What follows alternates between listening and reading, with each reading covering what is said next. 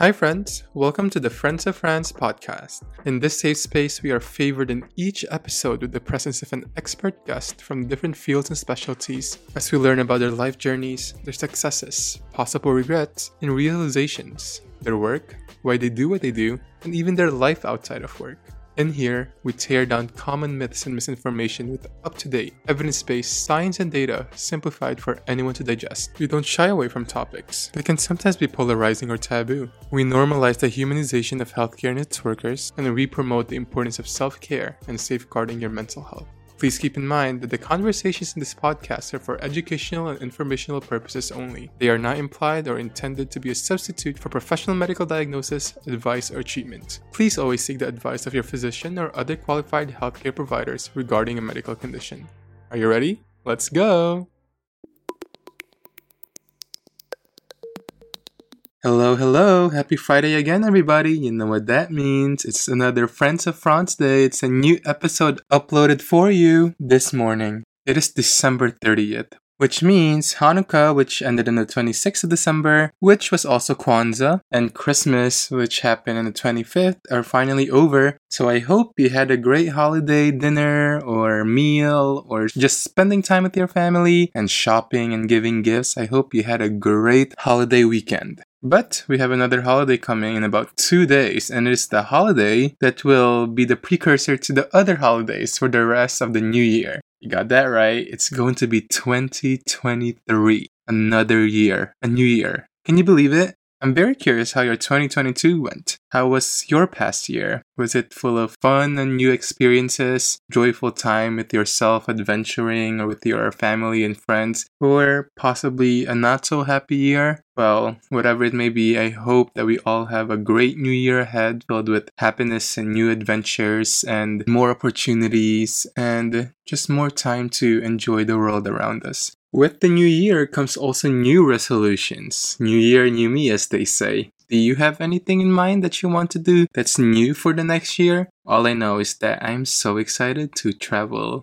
You know, some few places outside of my usual bubble here in New York City or my usual travels to LA. So I'm looking forward to that. And speaking of the new year, I realized that this idea of new and new beginnings is quite related to the topic of our podcast today. Some may be starting new jobs, some may be starting new semesters in their studies, and some may be taking new roles in their life, whether it's a new position at work, or maybe it's an actually different role that they've never been, like new parents, people who are going to have babies for the very first time, or maybe even the second time or the third time, as each birth is a new beginning, a new adventure within their role of parenthood. You know, I will never forget the first time that I watched a live vaginal birth during my maternity clinical rotations back in nursing school. Despite the unimaginable pain and labor that the mom went through, you could just sense and see that unconditional love right when the baby was born, and it was just one of the most magical and most beautiful things I've ever seen. I then remember that we saw that baby getting their first physical assessment with the pediatrician in another room. And then we were talking with the nurses about the plans for the mom's discharge along with the baby, with all the education, all of the postpartum care. But you know, we also saw that this is not the case for all new parents. We also rotated many times in the NICU, or the Neonatal Intensive Care Unit, where we saw babies who could not go home right away with their parents because either they were born too early or prematurely, which is usually defined as any time before 37 weeks of pregnancy and may need more medical support in the hospital, or even babies who are born overdue, which is usually defined as anything after 42 weeks of pregnancy. And also for other indications, we saw babies who came out of other complicated births, or those who have birth defects, or the more accepted term now, which is congenital anomalies. This episode was actually live recorded back in January of 2022, which is designated to be National Birth Defects Month, and we wanted to raise awareness on it. Before I introduce my guest, I just wanted to share tidbits of my most favorite memories that I cannot forget during my rotations in the NICU as a nursing student. I remember getting this tiny, tiny diaper that I still have in my closet until now. It was just the cutest thing ever. I also remember doing a heel stick on the baby for the very first time, and I believe that it was for the PKU test or for phenylketonuria, and it was a heel stick. And I was afraid. I was just the most scared person at that moment. I remember trying to gently grab the baby's foot, and then there's just like, you gotta hold on a little bit harder. And so I did, and then I started to stick the foot, and you know, we had to get the blood, and the baby started to cry, and I just felt so bad. And I'm like, am I breaking the baby's foot? Am I hurting the baby? It was just one of the most heartbreaking things ever, and I never wanted to do it ever again. And one last memory because I will never forgive the nurse. I'm just kidding. So I was instructed to listen to the heart sounds using the stethoscope of a baby in the NICU. I didn't receive any history of the baby yet. And the nurse, who was a tita, which means a Filipino nurse, the tita said, Oh, the baby is a heart murmur because they have a congenital heart disease. I believe they had patent ductus arteriosus or PDA. And I was like, okay. So I took the stethoscope and I started listening to the chest in every area that we were taught that there would be a heart sound and I couldn't hear anything. I couldn't hear anything. And then the tita was like, Oh, did you hear it? I'm like, Mm, no, not really. And the tita was like, keep listening. Do you know what a murmur sounds like? And all of a sudden, I'm just like, yes, yes, I do. And you know, you have health assessment skills classes, which I thought I knew what a heart murmur really sounded like during that time. I kept listening, and our clinical shift was almost done. I just lied, and I was like, oh, I heard it. And then she was like, show me where you heard it. And then I put it at the apex of the heart, and I was like, um, that's where I think I heard it. So the tita was like, okay, let me listen. And she, so she placed a stethoscope on the baby's chest and she was like, I don't hear anything. It sounds normal to me. I was like, oh. And she was like, you know, I was just kidding with you. This patient has no heart murmurs. I was just checking to see if you actually know what a murmur sounded like. the betrayal. Well, I just wanted to share that. Core memory will never forget. NICU. This is why I avoided the NICU. I'm just kidding. Anyways, enough about me and my NICU experiences. Let's talk about the actual NICU now. Like I was saying before with new parents or new adventures within parenthood of those who already had babies in the past, the NICU is also a very somber place. Becoming new parents, I can't imagine that anyone would ever hope or imagine to be in a place like the NICU, which is an ICU for the neonates, for new babies. That means there is something wrong and you have this ongoing anxiety and fear for your own baby. I remember all of the parents always asking, like, is my baby doing okay? Will they be okay? When will they go home? I just can't imagine the fear and the trepidation that they felt. Truly, there are many questions surrounding the NICU. How do we support these new parents and these babies in distress? What causes birth defects? What are the risk factors for premature birth?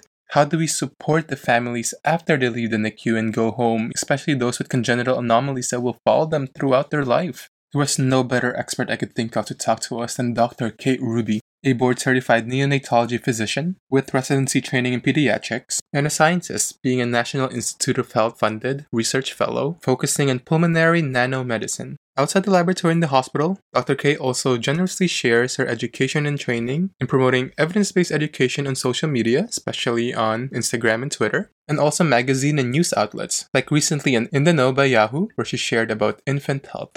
Give it up for Dr. K. Hello. How are you? Doing good, thank you. I mean, I'm doing cold. Actually, is the correct answer. Oh my gosh, is it cold there too? It's like it's very, very cold here. it is freezing in here. and the Oh, like yeah. nor'easters coming. I'm like, ah, no. I know. I I heard there's supposed to be like a snowstorm here, like the, over the weekend. So we'll see how that goes. But thank you so much for being with me tonight. If you could just first please introduce yourself to everybody. Hi, I'm Kate. Uh, I'm a neonatologist in Philadelphia, and I make educational, sometimes also sometimes just lifestyle content on Instagram. Yes, we love to see it. It's funny because I know earlier this afternoon we were venting out in our DMs about misinformation and uh, the sources of this misinformation are usually the people who shouldn't be talking about a certain topic. And it's actually the main reason why I, I started this whole series. Anyways, you're a neonatologist, you're a physician. For those who don't know, but many may know, it's a long road. Four years of undergrad, four years of medical school, X amount years of residency or research if you decide to do so, and fellowship as well. Beyond all of that, it's not just the time, right? It's the effort. There's a lot of events that you probably couldn't go to. And also from your stories earlier, the amount of money involved, the amount of debt involved. oh, the death Oh, stories.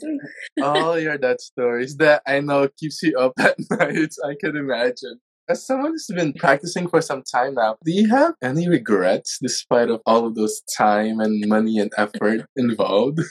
Um, I think it depends on the day. yeah, how I feel, but a really hard transition for myself and most of the people I know that went undergraduate, like almost straight into medical school, is that all of a sudden everyone graduates from college and they have jobs and they're making money and you're still doing the same exact thing you were doing for the last four years. And I think that was like a, a hard transition to see people start like going on vacation when you don't have like an income to go on vacation and yeah. you're still studying. So there are always hard days. But mm-hmm. now when I look back, I'm always like, oh my gosh, I can't believe that like I, like this is my job. Like I get yeah. there. I can't believe this is what I do every day. Like I take yeah. babies I think, like anything, there are good days, there are bad days. Yeah. Uh, but overall, I guess at this point, I would do it again if I had to. yeah. I think it, that, that would stem from passion, though, right? To go through all this journey of years and effort. Where did that inspiration come from to pursue medicine? Was there like a family member or a friend or a personal experience that you went through? Yeah, I actually, I mean, I had a pulmonologist when I was growing up who I really mm-hmm. liked. So mm-hmm. maybe him, but no one in my family is a doctor. And so I didn't really know that much about mm-hmm. it outside of like my interactions with a pediatrician. But when I was in school, I always really loved like all the science classes and mm-hmm. stuff. Sometimes I tell people, I remember in high school, they made us go to this like cancer symposium. I have no mm-hmm. idea why we were doing this as schoolers, but they like had us do this cancer symposium, and like all my friends were like reading like 17 magazine, like Cosmopolitan, like behind their like books, and I took like 15 pages of notes during it, and I was like, oh my gosh, you are a total nerd. But then I was like, also maybe this is what you want to do if yeah. you're the only person who is interested in this. And yeah. so a lot of those sort of like interest in science classes experiences yeah. really sent me in this yeah. direction. And there you go. You were you were meant to become a physician. And again, with all of those loans stacked upon each other. I think that's also a big barrier to many students who may want to pursue medicine, right? What would be your number one advice for someone who wants to pursue medicine, like beyond all of the logistics of the money and the time and stuff like that? Yeah, I tell everyone, well, I have two, I guess, biggest pieces of advice. One is to make sure that you're just exploring anything outside of science classes because I feel mm-hmm. like there are so many prerequisites to like you have to do well in this, you have to do well in that to get on the road. Mm-hmm. That sometimes people get tunnel vision. Mm-hmm. And mm-hmm. I'm like, if you really, really want to know that medicine's for you, explore everything yeah. because either the two options are you either realize you love something else mm-hmm. more mm-hmm. or at the end of the day you become this well-rounded person who has common experiences that mm-hmm. you can then use to connect with your patients because yeah. no one wants to go and be treated by a robot either you cement you know what you want to do and you get some really awesome skills from that or maybe you change your mind which is also fine too mm-hmm. but that's why i think it's so important to like really take every opportunity that comes to you and explore things that are not traditionally thought of as like oh that's pre-med oh that's a yeah. doctor thing. And then my other thing, just for get, actually getting into medical school, is volunteering is so, so important on mm-hmm. an application that I always tell everyone like, if you think you want to do this, you need to find something that interests you mm-hmm. and start volunteering somehow with it. And especially because lots of volunteer opportunities are good, but one volunteer opportunity that lasts many years actually yeah. is something that is held in like a higher esteem, usually by yeah.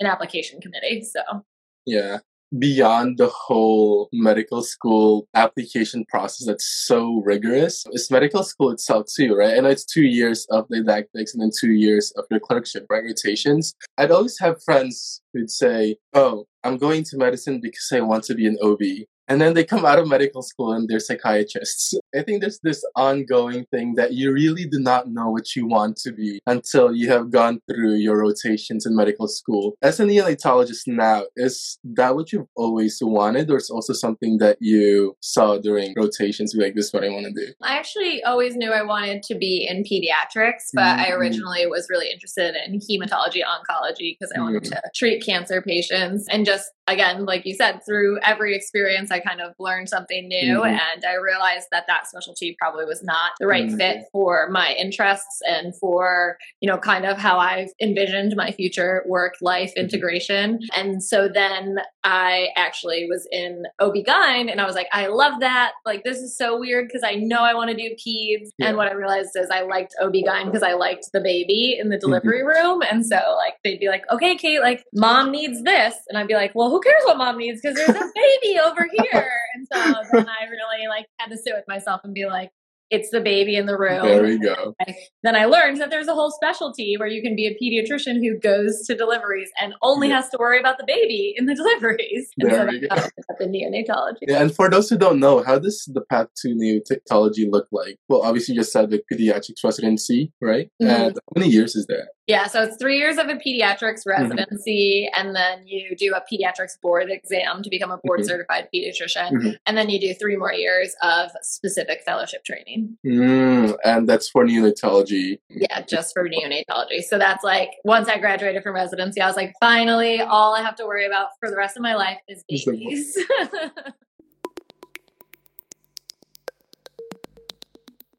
As someone with acne and blemish prone skin, facial scarring and hyperpigmentation have always been my issues since high school.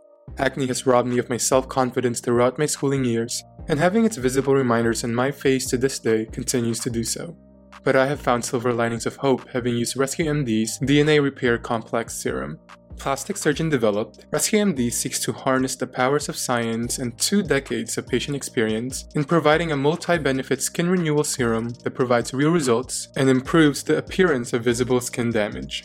Beyond my personal skin concerns, the serum also seeks to address a breadth of damage from varying external stressors, including hypertrophic and surgery scars, burns and chemical burns, cuts, scrapes, and bug bites. All of these are targeted by supporting the skin's natural healing process through its infusion with Rescue MD's patented LabCall, a proprietary anti inflammatory skincare technology that targets skin damage at the DNA level. The serum also contains a hand selected blend of other ingredients, such as peptides to help strengthen the skin, botanicals like rosehip to soothe, and moisturizing agents such as dimethicone and allantoin that helps to speed up skin recovery. The DNA Repair Complex Serum has been my daily friend, and every day, I feel like I can take back what my scars have stolen from me. Definitely, each skin is different and results are not guaranteed, but I hope that you can find your silver lining too. In partnership with RescueMD, you can get 15% off your order on rescuemd.com with the code FOF15. The serum is also now available on bloomingdales.com. Discover what healthy skin healing means with RescueMD.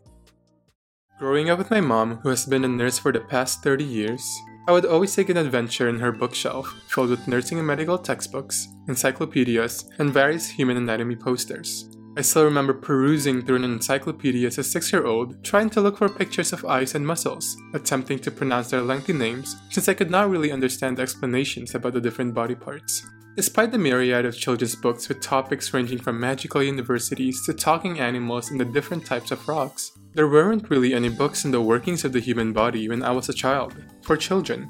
Written by physicians, Dr. Betty and Dr. Brandon, the Medical School for Kids book series now provides a charming, easy to understand introduction to the wonders of the medical field. These books feature beautiful illustrations and simple explanations, teaching children and adults alike about the anatomy, physiology, and diseases of the body.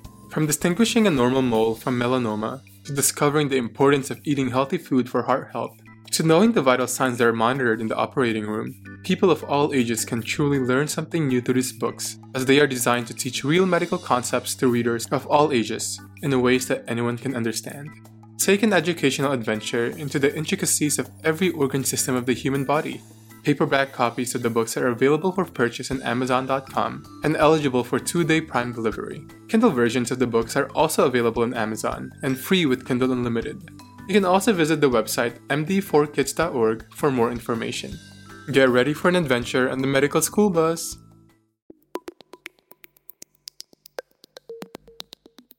Babies, babies. But the thing is, even in the NICU, it's not just the babies that you deal with. It's still the whole parental figures, right? Or the guardians as well. So, like when I was in med school, I would be like, "Oh, I like kids. I don't like yeah. adults, so I'm going into peds." But yes, all of your communication is actually with adults because babies can't talk back. So yeah, they can't talk back. They can only cry back to you for now. Okay? Someone sent in a question previously. As someone who deals with parents, and you know, I I remember for nursing school for my peds rotation. My rotation was actually in the NICU, and mm. we'd always have parents come in. And the NICU is a very stressful situation, yes. especially for the parents, obviously, who's I guess everyone's hope was their babies will go home with them and they'll start a whole new journey. But that's not what happens when they're in the NICU, right? Do you have any two stories that you will never ever forget as a physician in the NICU? Whether it's the scariest moment, the most learning moment, whether it's in rotations in medical school, residency, or now as a practicing attending? I think that there are moments like that that happen yeah. every day. There are incredible things that happen in the mm-hmm. NICU every day, and there are things that are devastating that happen yeah. with more frequency than I personally would like. Mm-hmm. But like the thing that usually sticks with me is that mm-hmm. I think it's such a privilege to like be let into people's families in this way because, like you said, no, like no one's birth plan is like, and then we'll go to the NICU. Yeah. So it is like a very life changing, frame shifting, mm-hmm. like mm-hmm. time for anyone who ends mm-hmm. up there, even if it's a short period of time, and to be able to be the person that can like give the guidance, have the mm-hmm. knowledge, like work with the parents as a team for the baby. I just like think it's like such a nice place of trust to be able yeah. to like be with people. That's one yeah. of the things that I always think about. Like it's crazy that like there's so many people right that go to work and like are a lawyer or a businessman and they just like sit behind a desk all day yeah, these people are like letting me into their essential like family like unit to make some of the biggest decisions they'll ever make in their whole life. Mm-hmm. So it is like a really special place to work. Yeah, for sure. I can imagine how immeasurable the memories and the experiences are, especially in the NICU. And you're right about the whole family unit thing. Like for those X amount of time, whether it's weeks or months they're there in the NICU, like you're the one making the plans with. It's like it's like you're a third parent in that situation, right? Making the executive decisions for these babies one special thing about our live um, this month, and that I was really hoping that we'd have a live this month, is because it's National Birth Defects Prevention Month. I think the common misconception too is that birth defects just happen within the NICU or just within birth, but people tend to forget that it goes on throughout outside the hospital and then when they become kids and then become teenagers and then when into adulthood, right? And but it all starts in your care and in and in your specialty and you see all of this and just for those who don't know like how would you define linguistically even just what a birth defect is mm-hmm. i actually looked this up for the cdc official definition is just changes in you know the body structure and function and that can affect the way the body works or the way the body looks and they're considered congenital or birth mm-hmm. as long as they're present when the baby is born there's a whole range of birth defects, right? There's, they can affect basically yeah. any body system. And, yeah. yeah, any body system. Yeah, I remember having like newborn babies with kidney agenesis who didn't have kidneys at all, or a lot of the cardiac septal defects and stuff like that. What are the most common birth defects would you say that you see in your service in the NICU? Yeah, I think by the numbers, congenital birth defects are probably the most common. I actually work in a center that has a perinatal like diagnosis mm. delivery center. So we see a lot of like birth, you know, anomalies that are probably not seen very commonly in the general population. Mm-hmm. But some of the things that we see a lot of, we see a lot of myelomeningoceles, which mm-hmm. is um, the spinal cord defects yeah. that babies can have. And we also see a lot of congenital diaphragmatic hernias, which mm-hmm. is like the diaphragm is the muscle that helps you breathe um, in your chest, and it can have a hole in it, and then whatever's in your belly, like your stomach, your mm-hmm. liver, your intestines, all end up in the chest, which is is a problem for the lung development. Mm-hmm. So we see a lot of that as well. I mean, there are so many different things that yeah. you, you can be, you know, born with your intestines outside of your abdomen and yeah. there's lots of things. So it it's nice because there is a wide variety of the things. Mm-hmm. Do you work like in a teaching unit, like in a teaching hospital? Yeah, we have a um, a medical school and a resident. Oh, okay. So, I mean, I guess it's a good experience for those students and residents then to see like a spectrum of all of these things. Despite how interesting they are, like I can just imagine also how sad it is, right? Especially for parents. An interesting thing about a lot Yeah. of congenital things that we see now is that many of them can be prenatally diagnosed because Yeah. ultrasound has gotten so good. So in a lot of ways, the babies that have congenital diagnosis, like their parents have a lead time to Mm. like wrap their head around like what that means, what they're Yeah. expecting. So it's almost an easier transition sometimes for Mm. obviously I can't speak for everybody, but sometimes for them versus like the parents that have premature babies because like Mhm. one day you wake up and in the morning you are having a healthy baby pregnancy and then like Yeah. 10 hours later all of a sudden you have like a 24 week baby who like no one really can give you like a good you know crystal ball on what the end Yeah. result of that is going to look Yeah. like for you so some of the congenital you know anomalies are a little bit easier to kind of get ready for Yeah, yeah. Beyond the NICU, though, let's say family supported, like once the baby leaves the unit. From earlier, some of these birth defects, though known, even like prenatally, some of them can live through it, right? They can live their whole life with the defect. Are there support systems that, let's say, you as a physician or the team gives for someone who's leaving the NICU and has a birth defect? I think it depends on what exactly the birth defect is because, you know, some babies will live their whole life without like really Yeah. realizing Yeah. that that happened. Some are going to need a lot of follow up with their Mhm. general pediatrician. So we always make sure the pediatrician knows like everything that happened so that they're all set up before they leave with their pediatrician. Some babies are going to need lots of subspecialist follow ups. So, like Mm. for the babies that have cardiac problems, like we'll make sure everything's set up with their cardiologist. And then some babies have things that are going to need multiple people. And so we now have a lot of like these multidisciplinary clinics where if you know, like based on what they had, they're going to need a surgeon, they're going to need a pulmonologist. Like they Mhm. now have their own clinic where it's Mhm. like they go to one appointment and all those people are there. And then most of the babies who are in the NICU actually get something called NICU follow up clinic.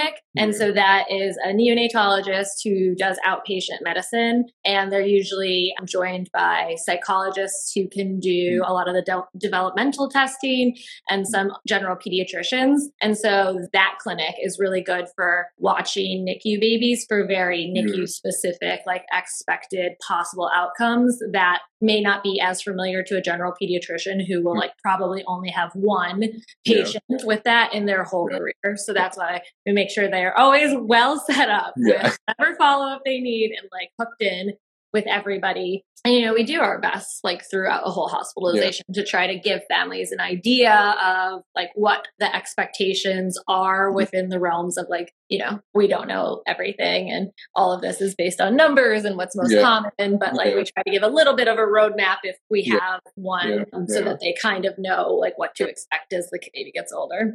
Yeah, I mean, even with those expectations support, I can just I can't imagine how heavy it is for the parents or the guardians of these babies, though, right? Even beyond like birth defects, there's also other many other reasons and diagnoses why these babies are in the NICU, right? Many would call it sad, but you're like the mediator of all of that, right? Beyond just the medical and the clinical responsibilities. I mean, NICUs and ICU, there's a lot of psychosocial aspect in the unit that takes place, like so much heavy emotions. How do you manage that as the physician? You're the one who is taking care of all of this, making all these executive decisions. The parents are looking to you and I can imagine parents are fretful and afraid and worried. How do you manage all of that? You know, that's like a very interesting thing that actually no one ever teaches you in medical Yeah, school. You are kind of like the emotional leader Yeah. for the team, Yeah. which is a weird space to be in sometimes when you are processing your own emotions Mhm. and then you're also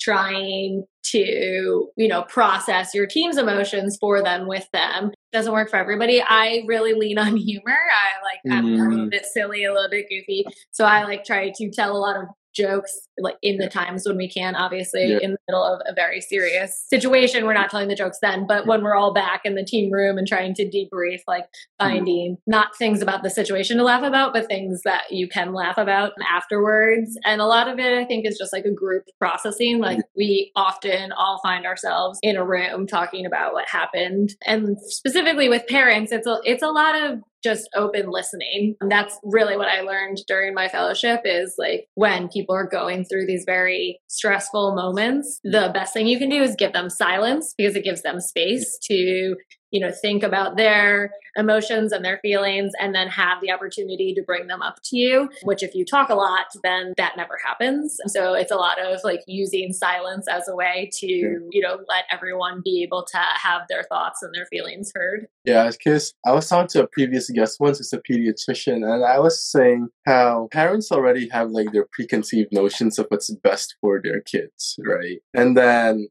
we have the physician or the team here, like from a medical or clinical aspect, is saying this is what's best for the kid now. And I feel like it's so hard to mesh that all together, right? Or is that hard at all? Yeah, I, think it depends on the situation because there mm-hmm. are, you know, there are things that are obviously like a standard of care or obviously recommended. But in the NICU, there's actually a lot of things where it's like these are like the two roads, and I can't tell you which road to go down because my value of what a family life looks like, what you know your time looks like, is not. It doesn't matter because it's not my baby. So like that only matters if it's my kids. So Mhm. there's a lot of time that we spend exploring with you know parents like what are your like goals for your baby like what are your fears what is Mhm. if you you know when you look and think about them as a 5 year old like what do you what do you envision for them what do you want because people have different things that they value and so it's more of exploring together what that specific family's like thoughts needs Mhm. feelings are and then you know saying like these are your options and you think about which one you know aligns best with like what you're hoping for Yeah, for sure. It definitely is a journey.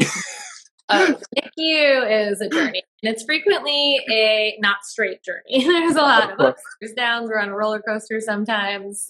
For So- sure. I mean, I can just imagine like good baby such a sensitive stage, right? It's such a sensitive space. I mean, besides the like the premature babies, even like the non preemies, but there's so many things going on. It is such a sensitive space. Are there still times where you're like, oh my gosh, there's this kind of baby and it's literally like a roadmap to get to the root of what's going on, right? yeah, I mean, a lot of the babies that I see are not very straightforward, um, and they are they take a lot of time, a lot of effort. We do a lot of group thinking, even with our Mhm. attending group, where Mhm. we like people will just like sit down with like three or four other attendings who are all on Mm. the surface and be like, listen. This is what's happening. Like, what do you think? Like, what? Yeah. So, like, Yeah. the art of medicine. Yeah. There is evidence based Mm. options, obviously, but every baby is different. And so there's always like the decision points that you come to where you're like, there's no clear cut answer. So Yeah. everyone else think? Like, I'm always like, I need to phone a friend. I need to pull the audience. like, Yeah. Phone a friend, call an audience, call another attending. Yeah, I think it's a good thing with healthcare, right? And medicine specifically is how you can just like collaborate and a- ask Yeah. for help when needed. Also, because like it's always a learning moment. You always learn something new every day. And the hospital that I worked at, like even attendings would say, "Oh yeah, I learned something new every single day." And I think it's the beauty with our field, right? With healthcare, and I think it's also about being open to learning as well. And like you said, evidence-based data. And I just can't forget about our conversation earlier this afternoon. Um, it's usually the those who have no background in science or medicine who have the most to say about a specific topic. But speaking of science, you are a scientist, and I know you're working on a research. Can you talk more about that, Doc? Yeah, so I um I actually spend eighty percent of my time in a lab, so I'm Mm. mostly um, a scientist. But right now, I'm doing a project that's trying to use nanoparticles as like a Mhm. drug delivery device or system, you could say, to immune cells as a way to you know kind of change the way that we use our immune cells, the way they Mm. you know treat or the way they like um, attack infections. And so there's a lot of like different, this is another thing. Like there's a million avenues to go down. And I'm just like Yeah. slowly like ticking my way through. Like every time I find one thing out, then that means I need to like do another experiment, find something else out. So it's Yeah. still a little bit fluid about what it will the project will look like in the end um but that's kind of like the gist of it All throughout high school and bouts of college, I suffered from severe acne. I cried almost every day looking at the mirror. I wore hoodies during the summer to hide my cheeks. When my mom asked me what I wanted for my birthday, all I wished for was a visit to the dermatologist. I tried so many products and saw so many estheticians, physicians, and other advanced providers. But I know that my mere access to these products and providers is a privilege. Many who suffer from acne and other skin conditions live in many underserved populations where access to dermatology specialists can be difficult due to limited resources. To help bridge this divide, Vanapadia, a dermatology nurse practitioner, recently launched Your Skincare Experts Derm course, which can allow other specialties to provide comprehensive care to patients through dermatology in places where access may be limited. The course can also be used to help better train extended providers within the field of dermatology to feel confident and empowered in their knowledge. From fortifying skin anatomy to identifying skin types and concerns, breaking down acne, building skincare routines, and going over active ingredients, the course seeks to further knowledge on skincare, anti aging, acne, and overall holistic skin health. Friends of Franz is partnering with Your Skincare Expert so that you can get 10% of the course with the code FRANZ, that's F R A N Z, or visit yourskincareexpert.com slash franz. My skin and my life were changed by the right products and the right people. Through this course, I hope that this would also be made possible for others. Anyone who knows me knows that I love boba. After a heavy dinner, no problem. I have a second stomach for boba, and sometimes even a third. But each cup of bubble tea is definitely a guilty pleasure, given that the average cafe made milk tea has over 100 calories per serving, over 20 grams of high glycemic sugar, and is packed with artificial flavors. I am so glad that the guilty days are over with Twirl, the world's first canned, plant based milk tea. With only 45 to 50 calories per serving, and containing 6 to 7 grams of sugar, and low glycemic sweeteners at that, goodbye to sugar crash, Twirl is made with pea milk, the most sustainable plant based milk on the market, regenerating the soil where it comes from. This is thanks to the fact that fair trade and organic are the names of the game, as the teas are sourced from biodiverse family farms in China, Japan, and Taiwan that practice sustainable farming techniques. No artificial flavors are ever used. Choose from three antioxidant flavors of the chocolatey Taiwan style black milk tea, floral jasmine, and nutty hojicha. Enjoy all of these flavors, each being nitro infused that you can feel and hear their fresh, silky, and creamy texture with each pop of the can. Let's enjoy tasty, creamy, shelf stable, and healthy milk tea together for 10% off using the code FRANZ10. That's F R A N Z 10. Now available on twirlmilktea.com or Amazon. Twirl around in its goodness. You know, the healthcare system recently has been very under hot water and hot fire because many say that it's crumbling down. Many say that it's very abusive field where everyone's taken for granted. I guess beyond the suggestions and recommendations for applications and stuff like that, from like a very personal field, do you think that healthcare is still a field worth it getting into for those students and those who's always wanted to be in medicine? I think there are still plenty of places where healthcare and medicine can definitely improve. I do think that things are even better than when I was in med school. So, Yeah. You know, sometimes it's hard because you're like, this is such an old like institution. Like, it's hard to Mhm. change those things when a Yeah. culture is so entrenched. But Mhm. the changes are happening. So I feel like hopeful that things will continue to get better. It is a hard space, especially for like uh, specifically like medical school training and Mm. residency, where like people need to be supported to Yeah. like have mental health help and support as they need it and have like time outside of the hospital but also at the end of the day at like some point like you're alone taking care of someone else's Yeah. life so there is this like hard balance between making sure that people are becoming proficient Yeah. in their training and making sure that we're also supporting them and not like ruining their Yeah. whole lives while we're Yeah. doing that. I don't think we know the answer to that yet. You know, I think people are, are trying and sometimes we're almost swinging too far in the opposite direction. But I am hopeful that as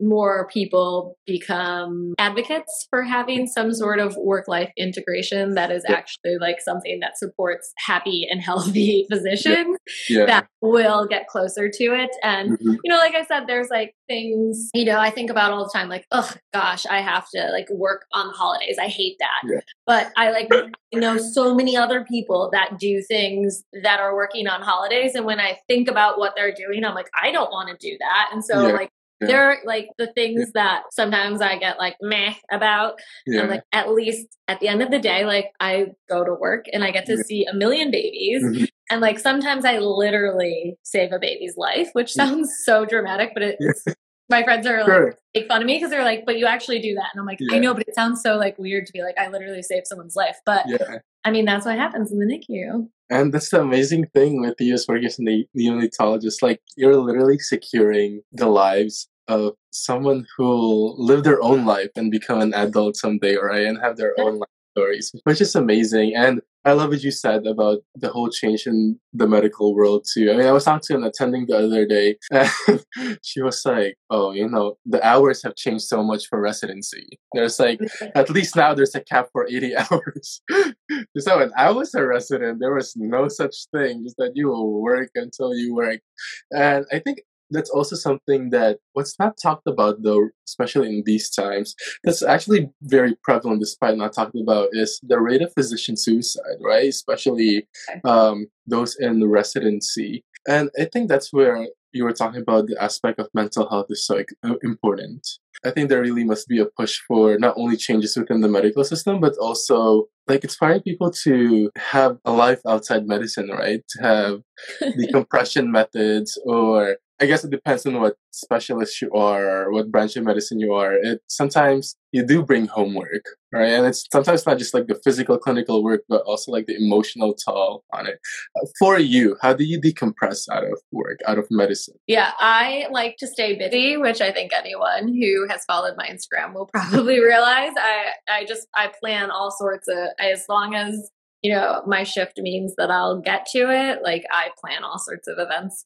You know, I like to go out to dinner with friends. I like to learn, you know, d- do classes, learn new skills, cooking Yeah. classes. Um, you know, like jewelry making. I, don't know, I made some coasters last year. Like there's a long list of things that I will try just to do and sleep. I like I've never slept more in my life than I do now. But I think after, you know, six years of like what happens to your sleep cycle Oh Yeah. Yeah, training, and then you really appreciate like sleep. I feel it's not like resting. I feel like it's an active like activity for me. Like I Mm. need to rest and I'm better after I rest. So now I'm like, I love to sleep. like I I'm not one of those people who's like, oh, you're wasting time if you're sleeping. I'm like, I could sleep all day at this you point. can sleep. I mean, you spent the past few years of your life not sleeping for residency, right? And um, and training. And I, one thing we lo- we have in common is we love sweets and dessert. Is Yes, what I, I love dessert. oh my gosh there's always sp- so i went out to lunch earlier with a friend and we literally ate like a lot and it's like oh you want to get dessert and she was like um do you have space for that i was like there's a separate stomach for Yes. dessert Dessert summit, Right. of course. Everyone knows that. do you do you bake then or do you know do you make your own Oh my! I like you. Before residency, I was like a ba- like I made these like fancy, fancy Yeah. cupcakes all the time. I like made the sugar cookies, you know, that people um, decorated, and I didn't have time in residency, and now I live in such a small apartment that I don't like have space for baking ingredients or Yeah. goods. So I mostly just enjoy other people's desserts at this point. Um, but baking also is another, or cooking in general. If you like Yeah. cooking, although then you have to like Yeah. clean a lot, which yeah but that's like another good stress reliever too. So yeah, now I love eating dessert and ice cream. I love it. Oh my god except that you only also have a spoonful right Well, I mean, i mean everything need that you yeah. do, you need to have moderation, right? Yeah. Like you can't eat a whole pint of ice cream every Yeah. night yeah and be healthy. So like Yeah. if I just have one spoon, I can like tell myself I'm still too. I am the same exact way. And also me like with the chip, honestly. I don't know how you eat one chip. I don't know how you do. I don't know. I just see the bag and I'm like, this is so much sodium. I'll just have one chip, and that does it for me. I mean, sometimes maybe two or three, but mostly, mostly one. You know, I learned so much today, not only about you know birth defect month, and I think it's just so important to have awareness for it, not just for expecting parents or also just for the general public, right? I think social media is the land of misinformation and disinformation. It has the power for so much good, and it Yes. sometimes misses the mark.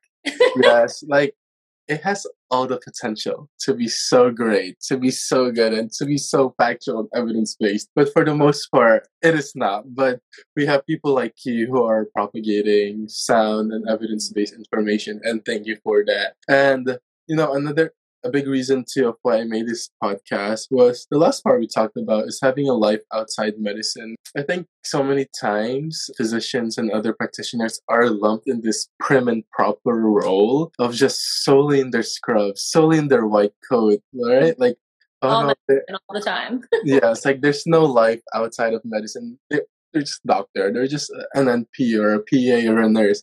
So they can't have fun. But as I have been interviewing so many physicians and NPs and physical therapists and dentists, it's like there we do have a life, right? Like we do enjoy life too. And I think it's so important to have that decompression out of work because of the whole mental health aspect that we talked about too. And thank you so much again for giving us your time tonight and your for inviting experience. And I hope you have a great and warm rest of the night. See how it goes. Thank you so much. Good night. Bye. We have now reached the end of the story. Thank you so much for listening to this episode of Friends of Franz. I hope you had an enjoyable adventure learning about our expert guest, their work, and why they do the things that they do. Please check out the rest of the series available on all podcast platforms. Please also consider following the podcast on the platform that you prefer, turn on the alerts for new episodes so you don't miss new stories, and give us a rating to support the show. You can find more updates on the podcast's official Instagram at Friends of Franz Pod, or my personal Instagram at Chris Franz. That's without the I because there is no I in team. I'm kidding. Someone already took the username. Have a great day or night, everybody.